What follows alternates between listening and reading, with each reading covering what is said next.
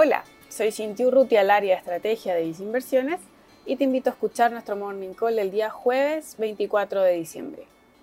Esta semana estuvo marcada por la aprobación en el Congreso del esperado paquete fiscal de estímulos en Estados Unidos.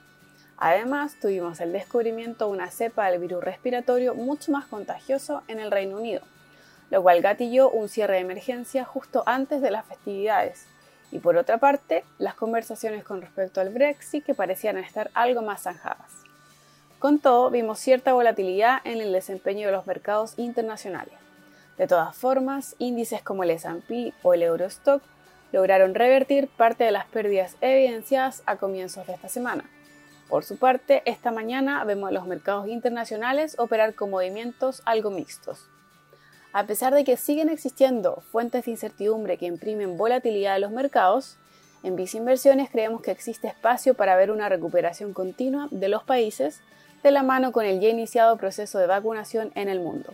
Así, exponemos una mayor preferencia por activos de renta variable por sobre la renta fija, con selectividad de mercados como Europa y Latinoamérica.